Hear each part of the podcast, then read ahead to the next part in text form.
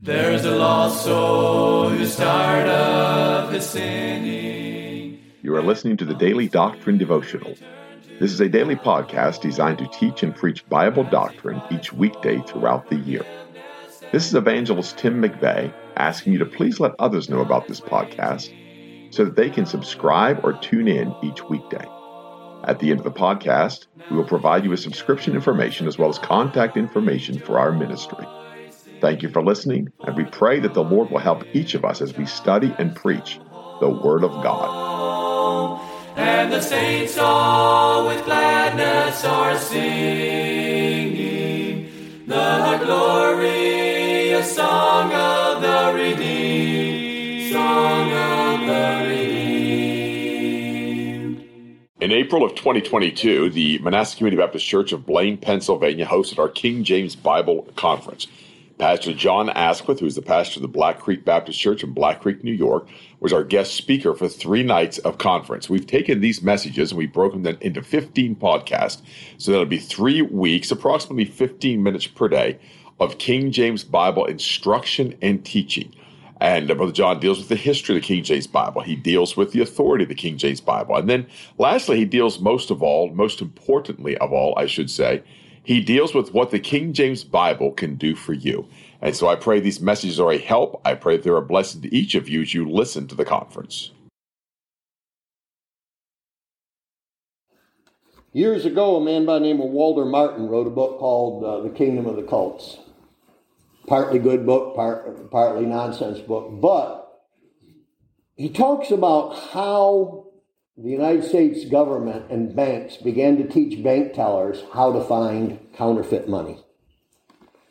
They used to bring all these bank tellers together and show them counterfeit bills and clever ways they were counterfeited and everything. And when they got done, they still had trouble finding counterfeit bills. So instead, now when they train people to find counterfeit bills, they never show them a counterfeit bill. During all their lectures, they're constantly handling real money. And they're showing them everything about real money. They hold it, they vote it, they put it up to the light, they're showing all this stuff. That's all they ever see. And when you put a counterfeit in their hand, bam, they see it just like that. Just like that. But when you start showing them all the counterfeit ones and trying to show it, they're just confused. So, what I want to do tonight, I want to concentrate more on the true stream of Bibles, where they come from, how they got there, okay? So that when you see a counterfeit one, you begin to understand, ah, that's a counterfeit Bible. Because the counterfeit Bibles are slowly taking over the Word of God. About the same time that socialism is taking over the United States, okay? About the same time that young people are being turned over to sodomy, about all these things, who's behind all that? The devil's behind all that. So what's he going to do? He's going to mess with the Bible. He doesn't want anyone to know what God really said. Okay? He wants to put confusion into people's minds because the Bible is God's word and it's the most precious thing that God has. Turn with me to Psalm 138. Psalm 38, 138. Look at verse 1. Psalm 138, verse 1. I will praise thee with my whole heart. Before the gods will I sing praise unto thee. I will worship toward thy holy temple and praise thy name for thy loving kindness and for thy truth. For thou hast magnified thy word above all thy name. What's more important, God's name or his word? Well, let me tell you something. If your word's no good, your name's no good. Okay? Well, we're gonna I'm gonna get Zach Vernon to co-sign for me, but his word's no good. All right? It's no good. Now, I'd never say that about Zach Vernon. His word is good. Okay? But what an insult to say that about somebody, that his word is not good, that his word isn't perfect. That's an insult. Okay? Jesus Christ promised heaven and earth shall pass away, but my words, W O R D S, shall never pass away. We saw last night where in the Hebrew Bible, it had said, This is my covenant, Isaiah 59 21, with thee, saith the Lord, that the words that I put into thy mouth shall not depart out of thy mouth, nor out of the mouth of thy seed, nor out of the mouth of thy seed seed, for henceforth and forever, saith the Lord. They'll never pass away. And then the Apostle Paul said, What advantage then hath the Jew? Much every way, because unto them is committed okay, the oracles of God. Okay? One of the ways you know the new Bibles are phony is they don't even use the Jewish Bible. The one God told you. It, Apostle Paul said, hey, hint, hint, hint, use the Jewish Bible. And they didn't use it. You know? And and again, they go back and say, well, we found one that's older. That's right. And the Apostle Paul said way back in his day, people were corrupting the Word of God.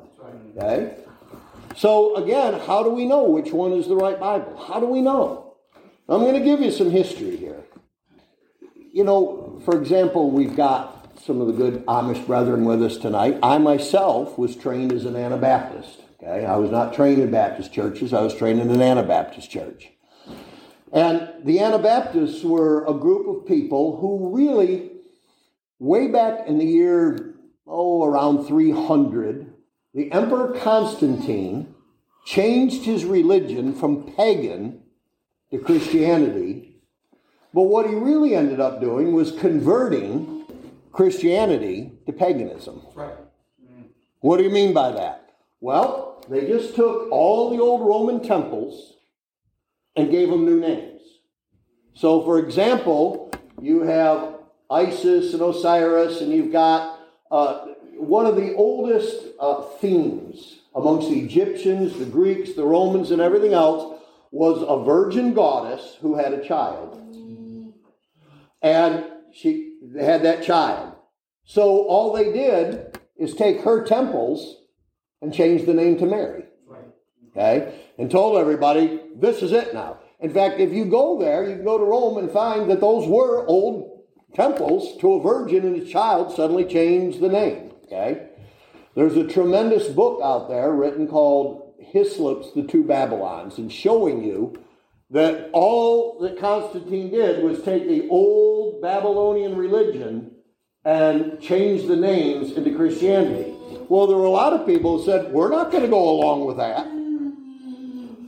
They had many names. They were called the Cathari, which just means the pure, similar to the word Puritan. Okay, um, Belogamites, people in, in uh, who lived in what we call the Balkans today, Serbia, Czechoslovakia, Yugoslavia, that area.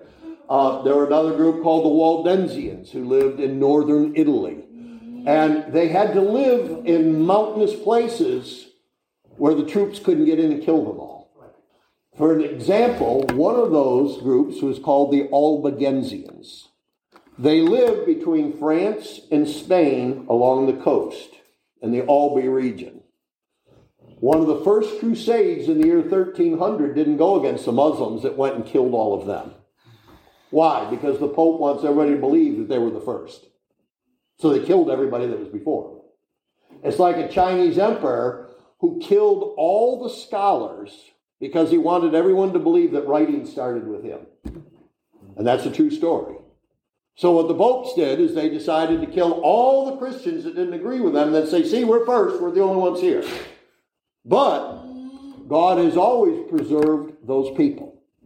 So much so, for example, uh, uh, there's a tremendous book called The Reformation and Her Stepchildren, a guy, uh, by a guy by the name of Verduin. And he says this, he said, if you'd lived during the Middle Ages, it would have been almost impossible for you to have lived your own whole life and not run into one of these people and had them witness to you. That's how, how much they were out there. There's a tremendous book written by a woman by the name of Margaret Deanesly. She wrote it in 1920, but it's called the Lollard Bible. Lollard was one of the names for these people. And here's what she explains. First of all, imagine just think, just the making of paper. Imagine what it takes to make this paper. Anybody here could make paper? Okay? Probably the best any of us could do is take some birch bark or whatever else and squash it down and work it a while and write with it. So just the making of paper in those days would have been so expensive and so rare. Then finding people who could read was an extremely rare thing. Amongst the Jews, almost everybody was literate, but amongst everyone else, very few people could read. When they could read, the only language they could read was Latin because all books were written in Latin. So you might have your own language. You Amish would understand this. You have your own language, but yet most of your reading books are in English, okay? Back in those days, people, no matter what language you had, if you wanted to read something, you had to read it in Latin, okay? Because things were, just weren't written in your language. English is one of the few languages, the old Anglo-Saxon, that had four or five uh, Beowulf and a few different things written in its own language. Uh, but even that was extremely rare.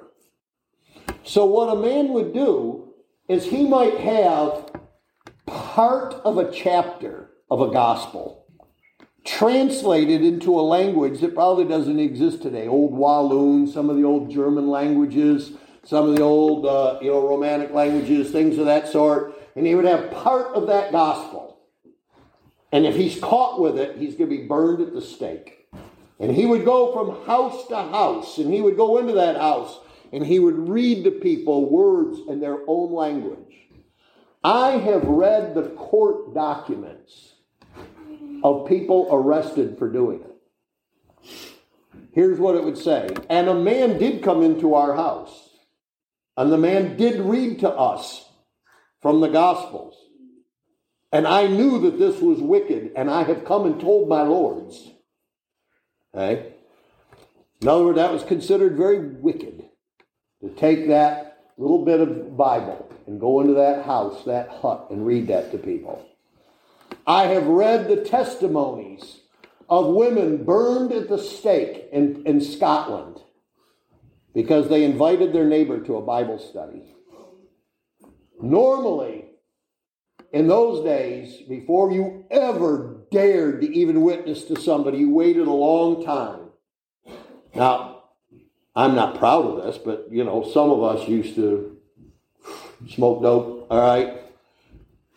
Used to live different than what we should have. And you know what?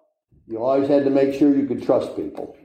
Right, you know, they're going to narc on me, they're going to tell on me, they're going to do this, they're going to do that. I'm not proud of that, but that's how we lived, okay? Back in those days, you had to worry. What if my neighbor knows that I have a little bit of scripture in my own language? Because your neighbor, if they go tell the priest, you're going to burn at the stake. But the only way your neighbor can ever be saved is if you witness to that neighbor and show them the goodness of Jesus Christ.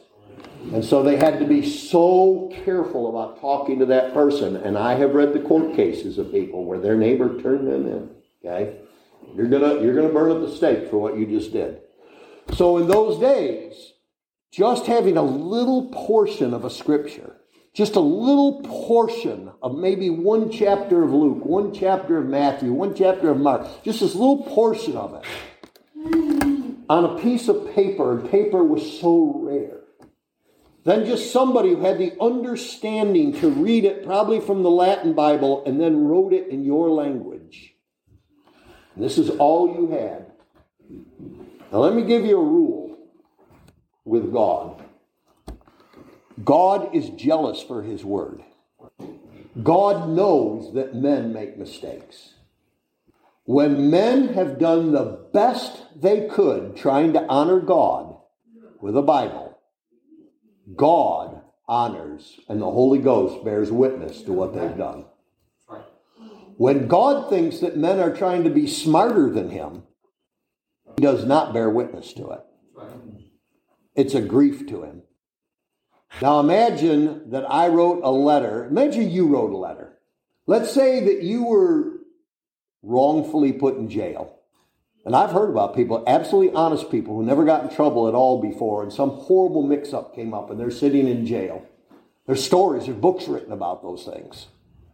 And so you want all your friends to understand your side of this, and you very carefully write it down exactly what happened and somebody changes it and gives it to some people. Wouldn't that make you angry? Wouldn't it be frustrating to you if people are, re- are believing that other one, not the one you wrote? Okay?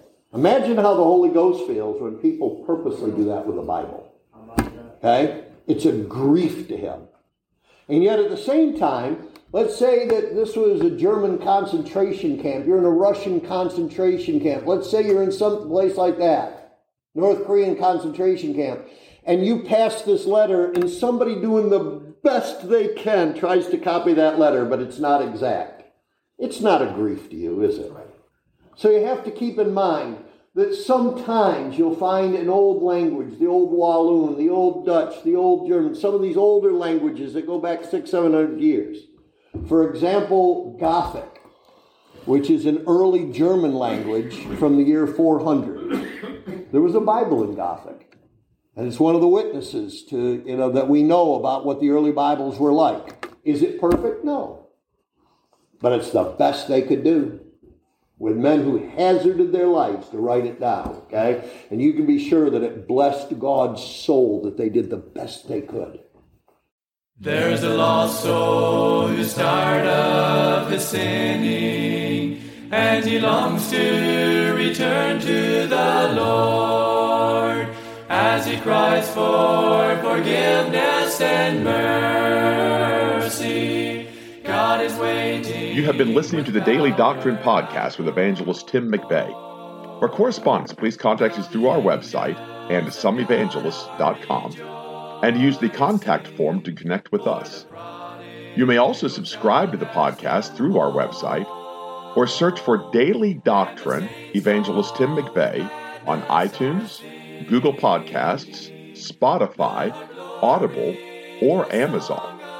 To write to us, please use our church address, which is Manasseh Community Baptist Church, 70 Back Hollow Road, Blain, Pennsylvania, 17006. Thank you for listening, and we pray that the Lord will help each of us as we study and preach the Word of God. Don't forget to subscribe and tune in tomorrow. And remember to look up, for your redemption draweth nigh. There only was strife. Now the angels of God are rejoicing, for the prodigal child has come home, and the saints all with gladness are singing